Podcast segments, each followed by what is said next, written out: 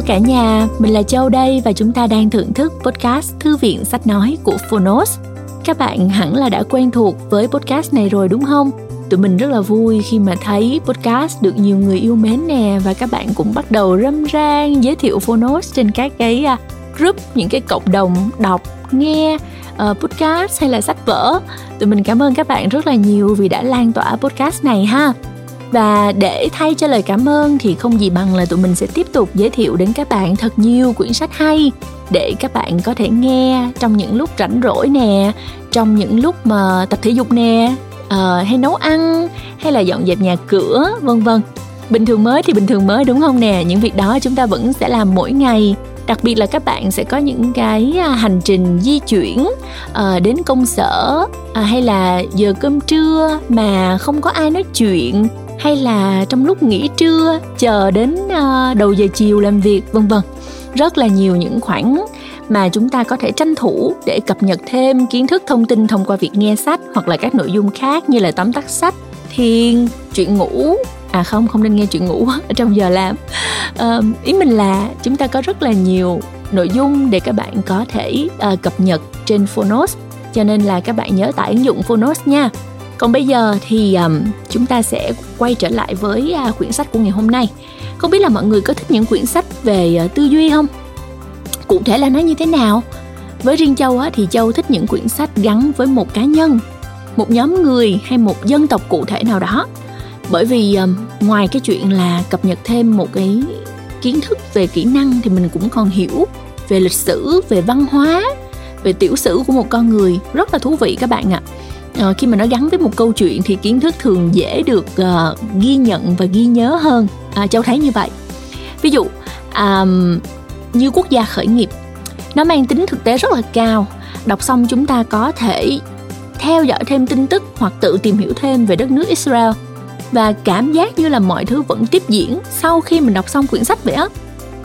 Và với cuốn sách của ngày hôm nay thì châu cũng có cảm giác tương tự đó là cuốn trí tuệ do thái cuốn sách chỉ ra khả năng tự học tập ghi nhớ và phân tích những điều đã khiến người do thái vượt trội lên chiếm lĩnh những vị trí quan trọng trong ngành truyền thông ngân hàng và những giải thưởng sáng tạo trên thế giới. Nhắc đến người do thái thì châu cũng như rất nhiều người đều rất là ngưỡng mộ tài năng cũng như trí tuệ của họ. Và cuốn sách này không chỉ lý giải vì sao những người do thái trên thế giới đều thông minh giàu có không phải là tất cả nhá nhưng mà rất nhiều.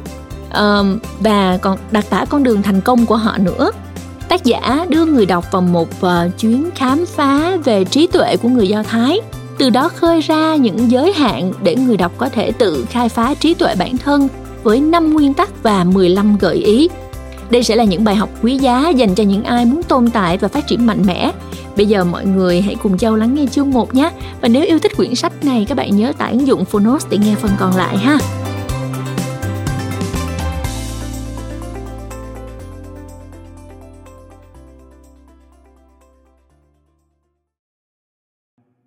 Bạn đang nghe từ Phonos.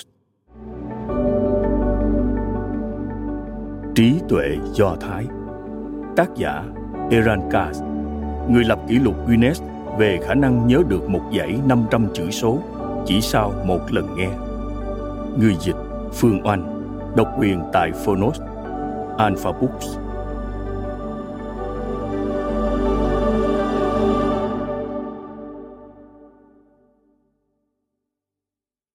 Lời giới thiệu cho bản tiếng Việt Quý bạn đọc thân mến, cuốn sách mà bạn đang cầm trên tay là kết quả của mối nhân duyên kỳ ngộ giữa công ty sách Alpha và tác giả của nó là Eran Katz, một nhà văn, học giả người Israel, cũng là người nổi tiếng với kỷ lục Guinness về khả năng nhớ lại được một dãy số có đến 500 chữ số sau khi được nghe chỉ một lần. Eran Katz đến Việt Nam hồi đầu năm 2009 với bản thảo bằng tiếng Anh của hai cuốn sách Secrets of a Super Memory, Bí mật của một trí nhớ siêu phàm và Jerome Becomes a Genius, Trí tuệ do Thái, đã xuất bản bằng tiếng Hebrew, ngôn ngữ chính thức của Israel, và đã được dịch ra nhiều thứ tiếng trên thế giới. Ông mong muốn hai bản thảo này được dịch và xuất bản bằng tiếng Việt. Nhiều nhà xuất bản và công ty sách, nhà sách có tiếng ở Việt Nam nồng nhiệt chào đón ông. Nhưng cuối cùng, ông đã chọn Alpha Books và ông đề nghị công ty chuyển phần lớn tiền bản quyền của hai cuốn sách này cho Quỹ Sao Biển và Hoa hậu người Việt Ngô Phương Lan, một quỹ từ thiện nhằm giúp đỡ trẻ em và những người có hoàn cảnh đặc biệt khó khăn ở Việt Nam. Cuốn Jerome Becomes a Genius với tựa đề tiếng Việt Trí tuệ Do Thái là câu chuyện kể về một chàng trai Do Thái tên là Jerome. Gã trai này có cái vẻ bề ngoài, nói theo cách của người Việt Nam chúng ta là khá lất cất, sống lông bông, ăn mặc lố lăng. Gần như lúc nào anh ta cũng diện đọc một chiếc quần bò bạc phết, với đủ loại áo phông in những hình thù kỳ dị và những câu khẩu hiệu nghe rất chướng tai mà anh ta đang hăng hái quảng cáo và tiếp thị. Anh ta cũng rất ham mê thể thao, đặc biệt là môn bóng đá. Thế nhưng, trái với cái vẻ bề ngoài buồn cười đó, anh ta may mắn có được một động lực phấn đấu thật đặc biệt dựa trên một vụ cá cược tưởng như đùa bỡn giữa anh ta với hai người bạn thân. Một là Itamar Foreman, giáo sư đại học, một là tác giả, nhà văn Aaron Carr của chúng ta. Trong vòng ba năm, Jerome sẽ tích cực làm ăn để có một tài sản trị giá 50 triệu đô la, đồng thời theo học một khóa quản trị kinh doanh và thi lấy bằng thạc sĩ. Nhưng theo cách thức mà những người Do Thái thường làm. Rốt cuộc, Jerome đã làm được hơn thế rất nhiều. Nói đúng hơn, anh đã trở thành một thiên tài, đúng với ý nghĩa đích thực của từ này. Chỉ hai năm, anh đã kiếm được 20 triệu đô la, vẫn bằng cái nghề thiết kế mẫu và buôn bán đủ loại áo phông mà anh yêu thích. Anh đã học xong chương trình đại học quản trị kinh doanh và chẳng cần đợi đến khi có đủ 50 triệu đô la và tấm bằng thạc sĩ trong tay. Jerome cưới luôn Lisa, cô gái mà anh yêu và tôn thờ như một phụ nữ do thái đặc biệt. Trong không khí trang nghiêm, tưng bừng và cũng rất lãng mạn của lễ thành hôn, ba người bạn lại có dịp gặp nhau và ôn lại câu chuyện cá cược khi xưa. Itama và eran ngỏ ý rằng những mục tiêu cao cả mà họ đã cùng Jerome đặt ra không nhất thiết phải được thực hiện quá hoàn hảo. Nhưng Jerome tươi cười nói, công việc làm ăn của anh hiện nay rất có triển vọng và thời gian còn lại một năm nữa là quá đủ để anh hoàn thành nốt những gì còn lại. Dựa trên cốt truyện phi thường này, cuốn sách dần dần hé lộ những bí ẩn về sự thông thái của người Do Thái. Nó kể chuyện về một dân tộc Do Thái thông tuệ với những phương pháp và kỹ thuật xây dựng và phát triển tầng lớp tri thức đã được giữ kín hàng ngàn năm như một bí mật mang tính văn hóa. Ở thời Trung Đại, hơn 17% những nhà khoa học hàng đầu là người Do Thái, trong khi dân tộc Do Thái chỉ chiếm một phần trăm dân số loài người. Cho đến nay, người Do Thái luôn được gắn với phẩm chất về chất xám và trí tuệ. Thuật ngữ bộ óc Do Thái dùng để chỉ một người nào đó thật thông thái đã trở thành cụm từ được sử dụng bởi cả những người Do Thái và người không phải Do Thái. Không còn nghi ngờ gì nữa, Do Thái có lẽ là dân tộc giàu có nhất trên thế giới nếu tính về tài năng. Những cái tên Do Thái nổi bật chiếm giữ nhiều vị trí quan trọng và có tầm ảnh hưởng lớn trong nhiều lĩnh vực khác nhau. Những số liệu thống kê sau đây cho thấy sự thành công vĩ đại mà dân tộc nhỏ bé này đã đạt được. Về tư tưởng, Mose, Simon Freud, Albert Einstein, thậm chí cả các Mark và Chúa Giêsu cũng là người Do Thái.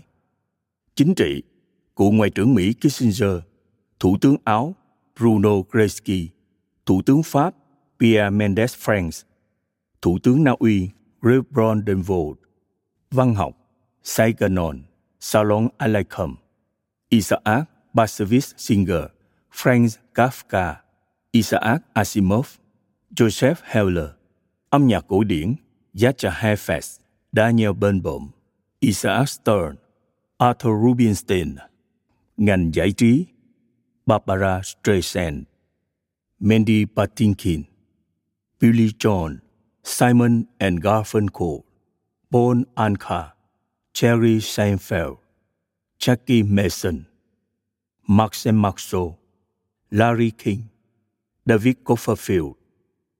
Điện ảnh Woody Allen, anh em nhà Marx, Billy Crystal, Steven Spielberg, Betty Miller, Harrison Ford. Kinh doanh Reichman, Bronfman, Estee Lauder, George Soros, Ralph Lauren, Ben Cohen, Adam Citroen.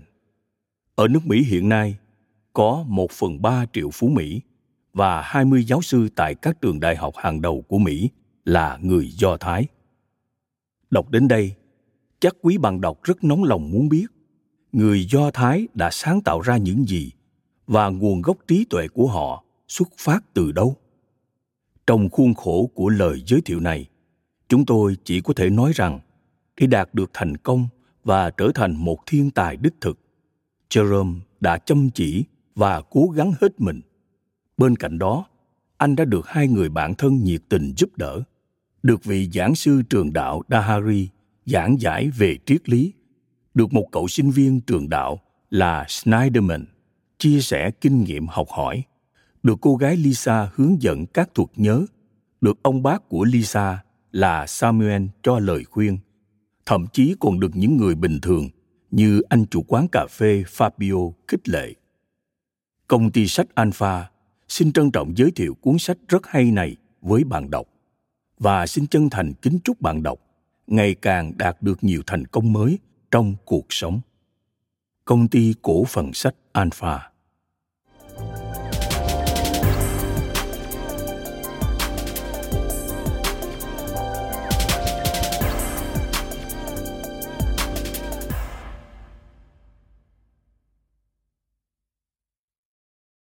Chương 1 Một buổi tụ tập tại quán cà phê Ladino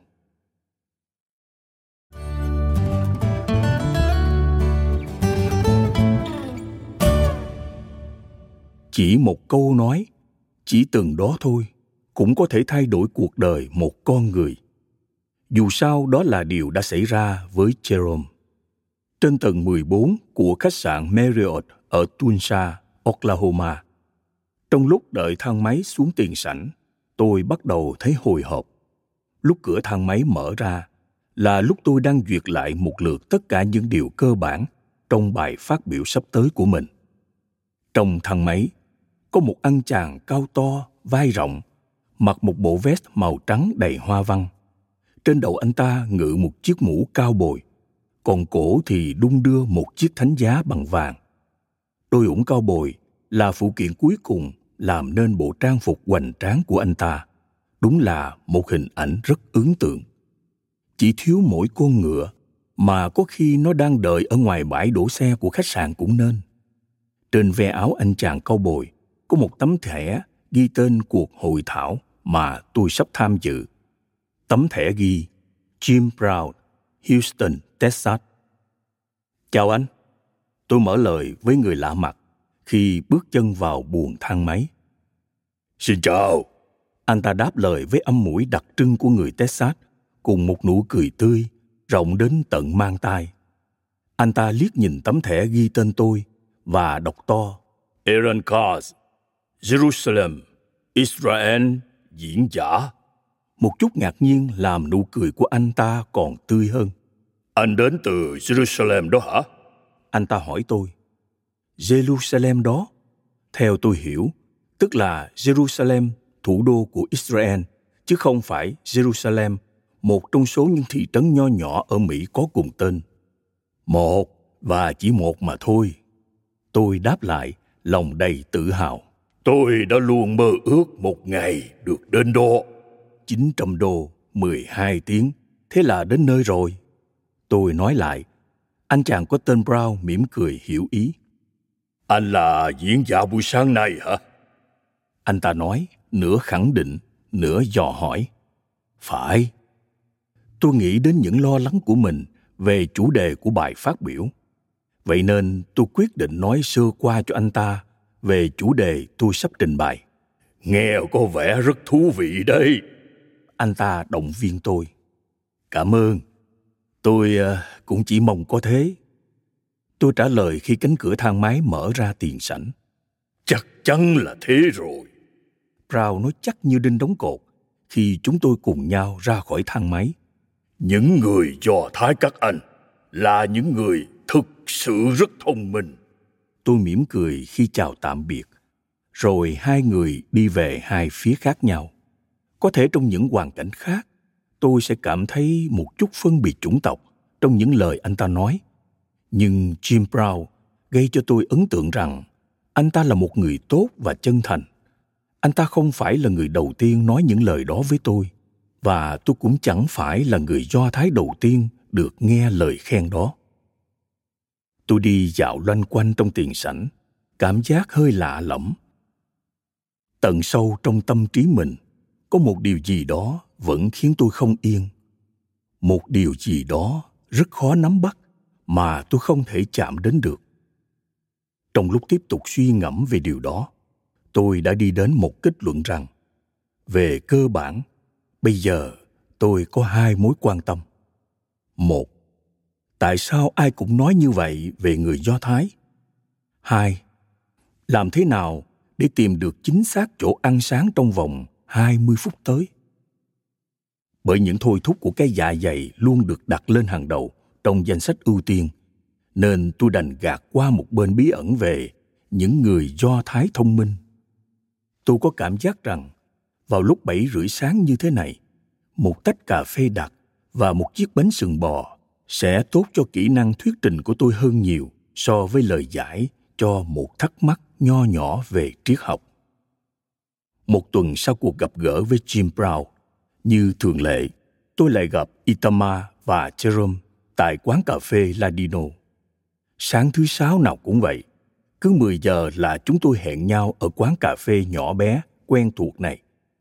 Một cái lỗ tí xíu trên bức tường rộng lớn một góc khuất nằm trong một ngõ nhỏ ở khu Nablot của Jerusalem. Rất ít người biết đến quán cà phê tuyệt vời này. Jerome đã phát hiện ra nó từ hồi hắn còn đi giao báo buổi sáng. Những bài hát do Thái tiếng Ladino. Chú thích Ladino, tiếng Tây Ban Nha pha do Thái. Và ánh sáng màu cam mê hoặc đã thu hút hắn vào cái mà ban đầu hắn cứ ngỡ là một tầng hầm. Hắn bước tiếp thêm bốn bước nữa. Những bước chân dẫn hắn từ con phố vào trong một cái hang được chiếu sáng bằng những ngọn đuốc.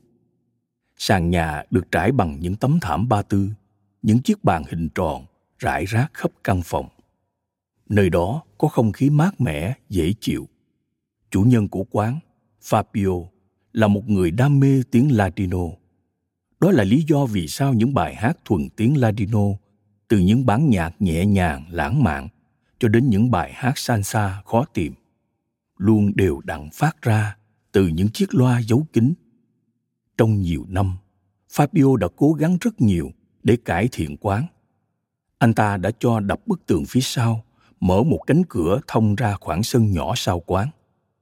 Anh ta thuê người xây một khoảng hiên rất đẹp, trồng vài cái cây quanh đó và đặt một bức tượng bằng đồng pha thiết mà anh họ anh ta tự tay làm. Thế đấy, đó là nơi chúng tôi vẫn gặp nhau vào thứ sáu hàng tuần, đúng 10 giờ. Thỉnh thoảng chúng tôi ngồi trong cái hang, đôi lúc lại ở ngoài hiên, tùy thuộc vào thời tiết và tâm trạng mỗi lần đến quán. Những người khách còn lại của quán là những cặp đôi lãng mạn hoặc những người khách du lịch tình cờ đi ngang qua. Thực ra thì chính ba chúng tôi cũng gặp nhau rất tình cờ. Itaman Foreman và tôi biết nhau từ hồi học đại học. Tôi vẫn thường copy bài tập của cậu ta để chuẩn bị cho những buổi thảo luận chuyên đề mà chúng tôi cùng tham gia. Cậu ta đủ tốt bụng để giúp tôi, còn tôi thì đủ tốt bụng để chấp nhận sự giúp đỡ đó. Có một người bạn như thế, tôi thấy chẳng việc gì phải bắt bản thân mình quá sức nhất là khi tôi còn có những môn học khác đòi hỏi nhiều thời gian và sức lực hơn đôi khi tôi còn trả tiền cho Itama để cậu ta làm bài cho tôi, nhất là khi tôi không có đủ thời gian. Như hồi mùa hè năm 1990 chẳng hạn. Khi đó, là thời điểm diễn ra World Cup ở Italia. Dù rất tôn trọng khóa học về những nhân tố trong mối quan hệ giữa người Do Thái và người Ả Rập kể từ ngày chuyển giao đến nay. Nhưng trong những ngày đó, mối quan hệ giữa Marco van Basten và Ruud Gullit của đội Hà Lan còn quan trọng với tôi hơn nhiều. Hiện tại, Itama là giáo sư giảng dạy môn khoa học chính trị. Cậu ta đã kết hôn với Dalia, cô gái cậu ta quen ở trường đại học, và họ đã có hai đứa con sinh đôi, đặt tên là Omri và Noah. Jerome lại là một câu chuyện hoàn toàn khác. Jerome và tôi gặp nhau nhờ chiếc Fiat 127 nho nhỏ, xinh xinh của hắn. Hắn đã tông vào đuôi xe tôi trong khi lùi ra khỏi bãi đậu. Tôi nhớ mình đã bóp còi chiếc Subaru của mình in ỏi, nhưng chả có tích sự gì.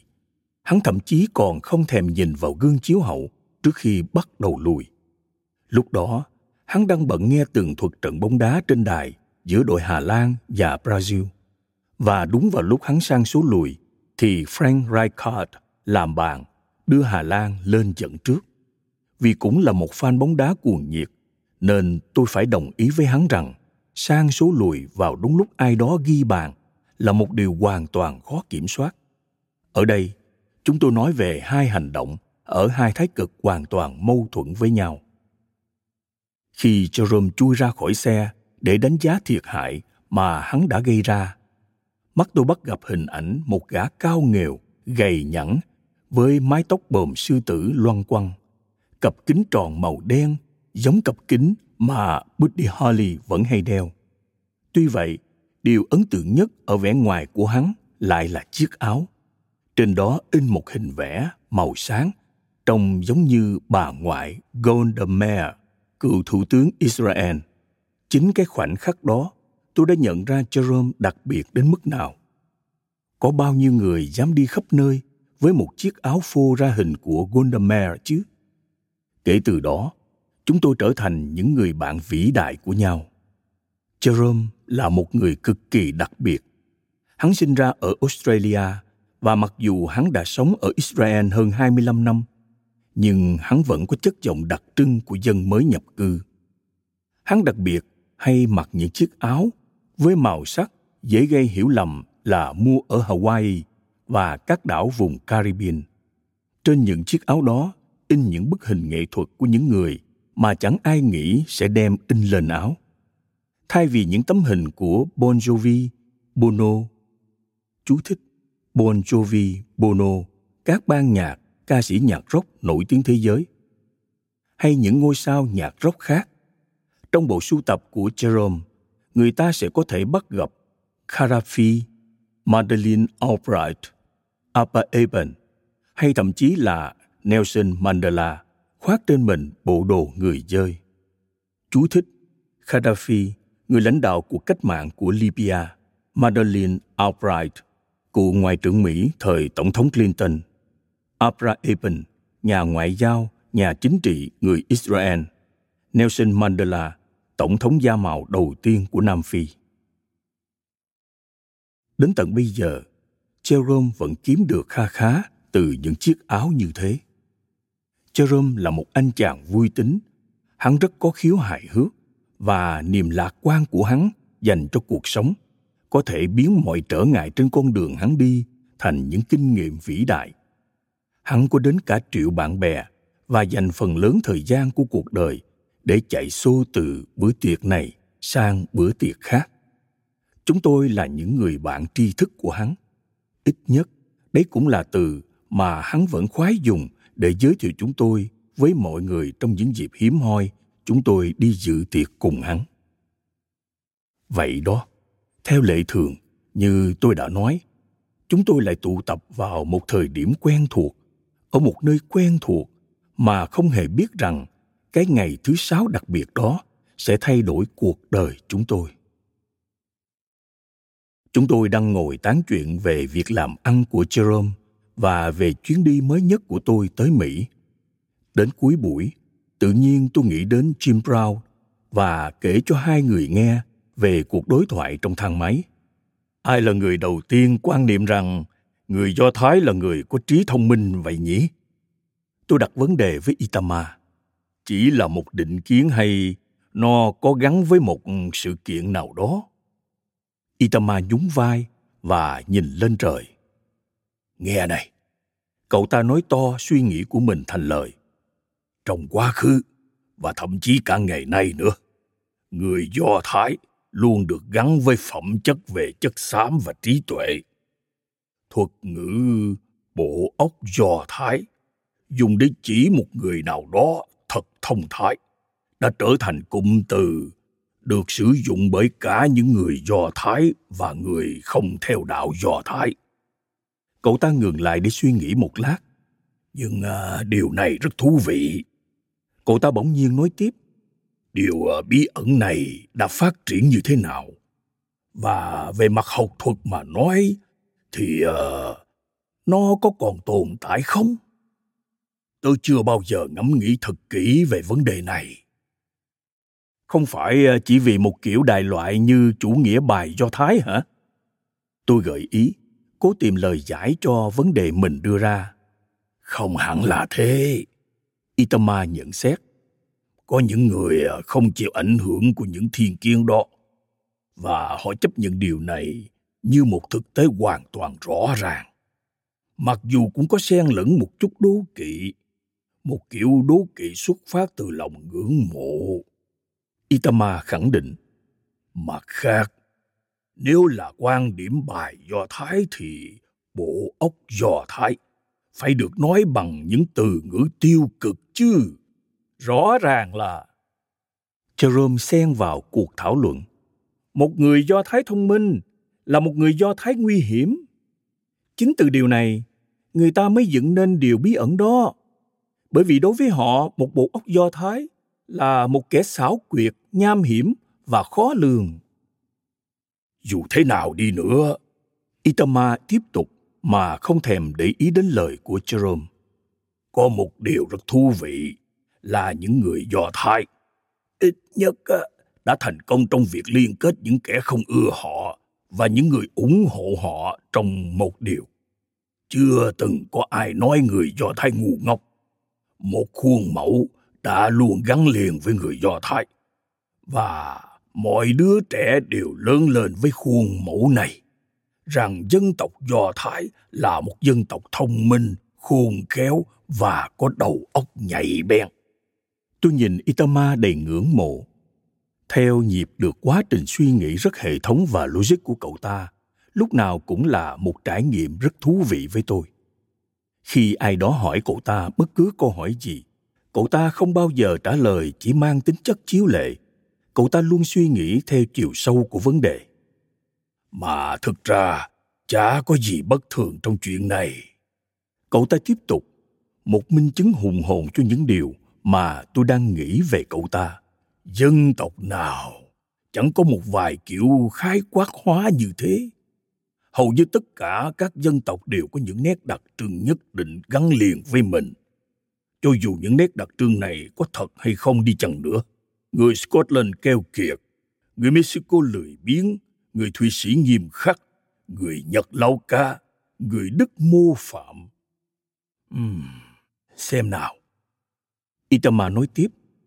Còn gì nữa không nhỉ?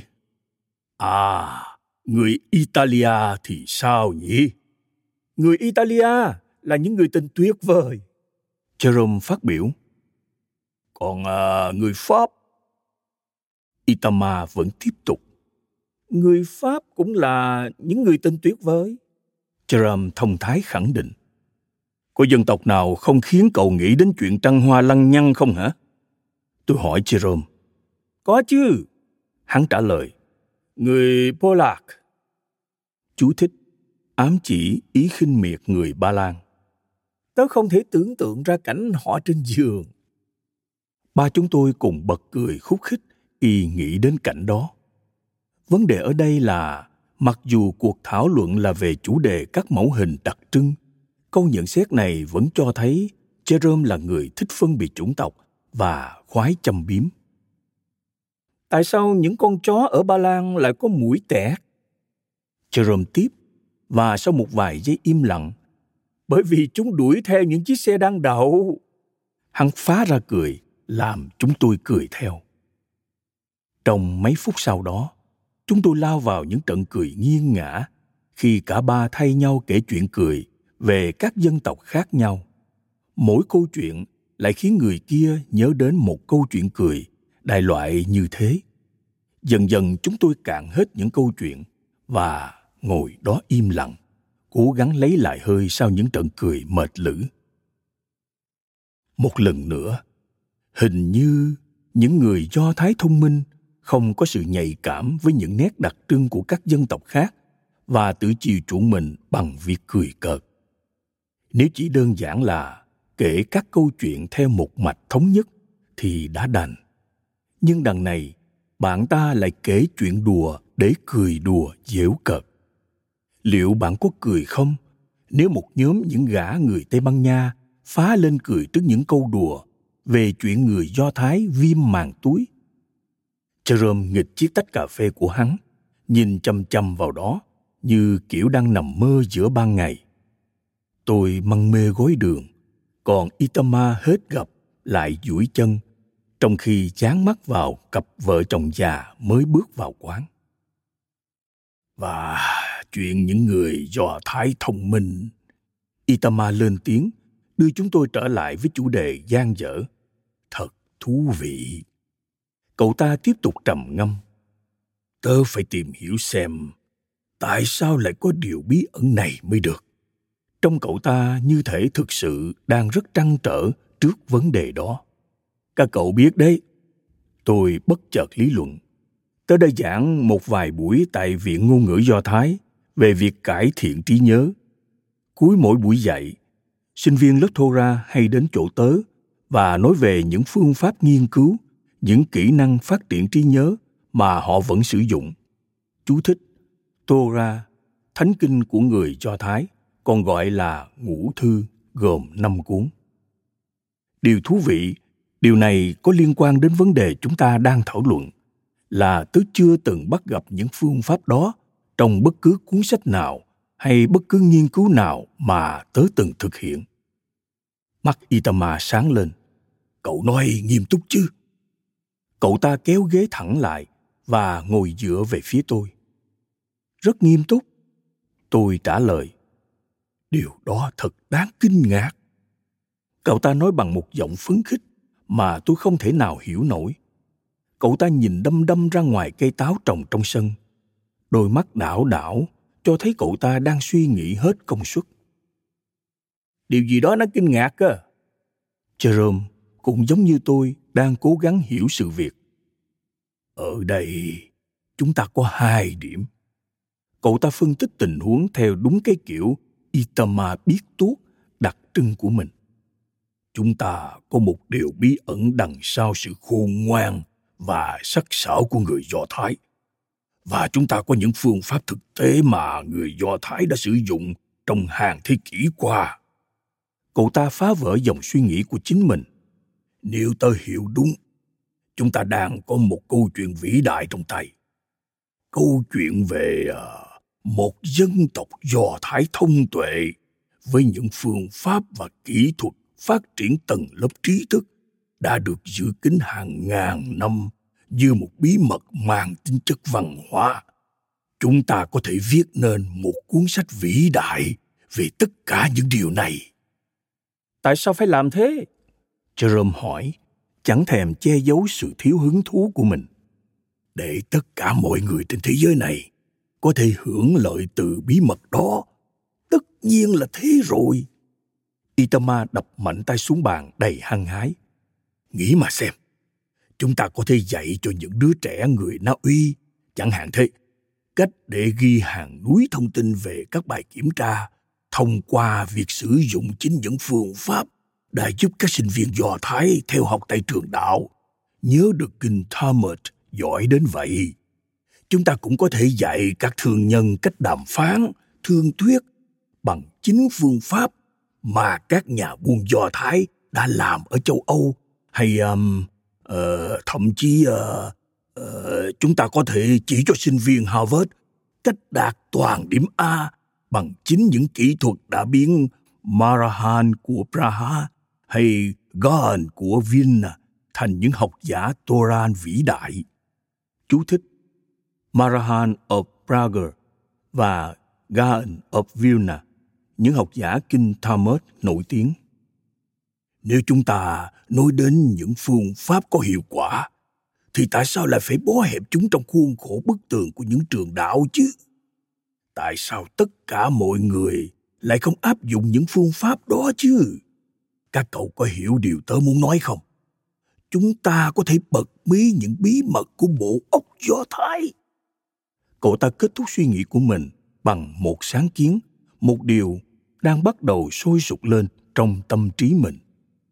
Sự kích động của Itama bắt đầu ảnh hưởng đến tôi. Có một điều gì đó trong những điều cậu ta nói thực sự rất độc đáo.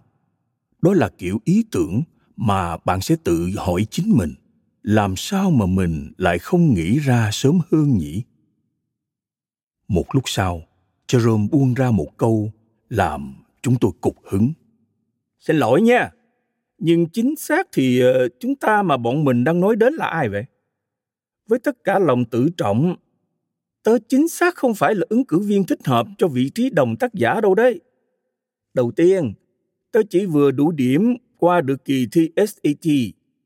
Chú thích SAT, kỳ thi chuẩn hóa vào các trường đại học của Bắc Mỹ. Thứ hai, trừ khi có phương pháp nào đó để phát triển tri thức hướng tới việc kiếm một cô bạn gái. Còn nếu không á, tớ chả hứng thú với cuốn sách của các cậu đâu. Jerome nói quịch tẹt, rồi ngay lập tức hắn nói thêm. Dù vậy á, tớ sẵn sàng giúp các cậu tiếp thị tại thị trường Caribe. Biết đâu kế hoạch này lại giúp vụ kinh doanh quần áo của tớ ở đây phát đạt thì sao? Nó sẽ nhắc người ta nhớ rằng người Do Thái là những người cực kỳ sáng láng.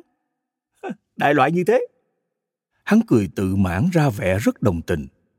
Cậu uh, nói gì vậy nhỉ, Eran? Itama hỏi tôi. Cậu có muốn thực hiện ý tưởng này không? Nghe có vẻ thú vị lắm. Tôi trả lời thực sự rất hấp dẫn. Tôi không thể kiềm chế được. Itama thu xếp mấy thứ đồ lặt vặt của cậu ta và ra hiệu cho bồi bàn đem hóa đơn đến cho chúng tôi. Đến ờ, thứ sáu tuần sau, tớ sẽ tìm hiểu được sự hình thành bí ẩn về người do thái thông minh. Tớ có một vài giả thuyết về sự bí ẩn này cậu ta nguệch ngoạc vài dòng ra một tờ khăn ăn nhỏ nhét nó vào túi bên của chiếc cặp da và kéo ghế đứng dậy. Xin lỗi, nhưng tớ phải đi đây. Ờ, tớ có hẹn với nhà sĩ. Cậu ta giải thích. Jerome cũng đứng dậy và thay cặp kính đọc sách bằng một cặp kính râm thời trang. Gà tớ cũng phải à, đi con đường của mình đây. Hắn nói, 12 giờ tớ có hẹn với chuyên gia chăm sóc sắc đẹp, Bob. Hắn lại một lần nữa dở câu đùa quen thuộc. Còn tớ thì ờ, có hẹn với cái hoa đơn, chắc là vậy rồi. Tôi thở dài khi thọc tay vào túi quần và rút ví ra. Liên kề với bãi đổ xe bên ngoài, trước khi đến lối vào siêu thị, tôi chợt thấy cô Lipman, cô giáo của tôi hồi lớp 6. 20 năm đã trôi qua kể từ lần cuối tôi gặp cô. Nói đúng hơn là làm phiền cô như tôi vẫn thường vậy. Và tôi nghĩ rằng mình nên lịch sự một chút bằng cách đến chào cô. Tôi băng qua đường và gọi to cô lipman ơi! Cô quay lại và nheo nheo mắt. Cố nhận ra xem tôi là ai. Yoshi à. Cô hướng về phía tôi. Eran ạ. À. tôi sửa lại. Eran Bernstein. Cô nói thêm. Erenkaz. Erenkaz hả? Cô kêu lên cùng một nụ cười gượng.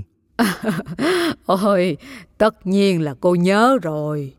Trên khuôn mặt cô, tôi chẳng thấy có dấu hiệu gì chứng tỏ niềm vui của cô khi gặp lại cậu học trò cũ là tôi. Tôi hỏi thăm tình hình cô và tỏ ý muốn nghe những điều cô đã trải qua trong suốt 20 năm qua. Rõ ràng là cô đã đi qua rất nhiều sự kiện mà thực tế là hình như năm nào cũng có một điều gì đó đáng kể xảy ra với cô và tôi là một kẻ cực kỳ may mắn mới được nghe tất cả những sự kiện đó với tốc độ khoảng 15 phút cho mỗi năm. Mặc dù sự chán ngán và khó chịu đã vây xung quanh tôi, nhưng tôi nghĩ mình nên cho cô một chút cảm giác hài lòng trong nghề nghiệp. Nhiều năm đã trôi qua, từ khi tôi phá hoại những buổi cô lên lớp, hay đơn giản chỉ là không thèm đến lớp. Giờ tôi tự hào nói với cô rằng tôi, một học sinh cá biệt, đang viết một cuốn sách về bí mật của bộ óc Do Thái và tôi đang tìm hiểu sự thật đằng sau bí ẩn về sự thông minh của người Do Thái. Cái đó thì có gì mà tìm hiểu. Cô hỏi tôi với đúng cái giọng của một bà giáo. Đó là một thực tế. Người Do Thái luôn thông minh. Tôi chợt nhớ lại lý do tại sao tôi hay bỏ giờ cô 20 năm về trước. Trong mọi trường họp, chỉ cần có cơ hội là cô ngăn cản bất cứ ai có ý định viết một cuốn sách về bí ẩn sự thông thái của người do thái cô chính là bằng chứng sống cho thực tế rằng không phải người do thái nào cũng được đấng tối cao ban cho một bộ óc siêu phàm. Mặt khác, chính vì cô, niềm hứng thú của tôi với việc tìm hiểu bí ẩn này tiếp tục lớn dần lên.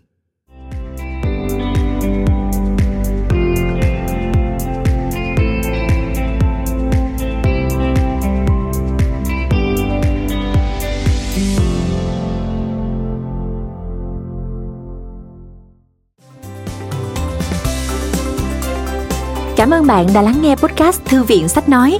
Tải ngay ứng dụng Phonos để nghe trọn vẹn sách nói của kỳ này bạn nhé. Hẹn gặp lại bạn trong các podcast sau.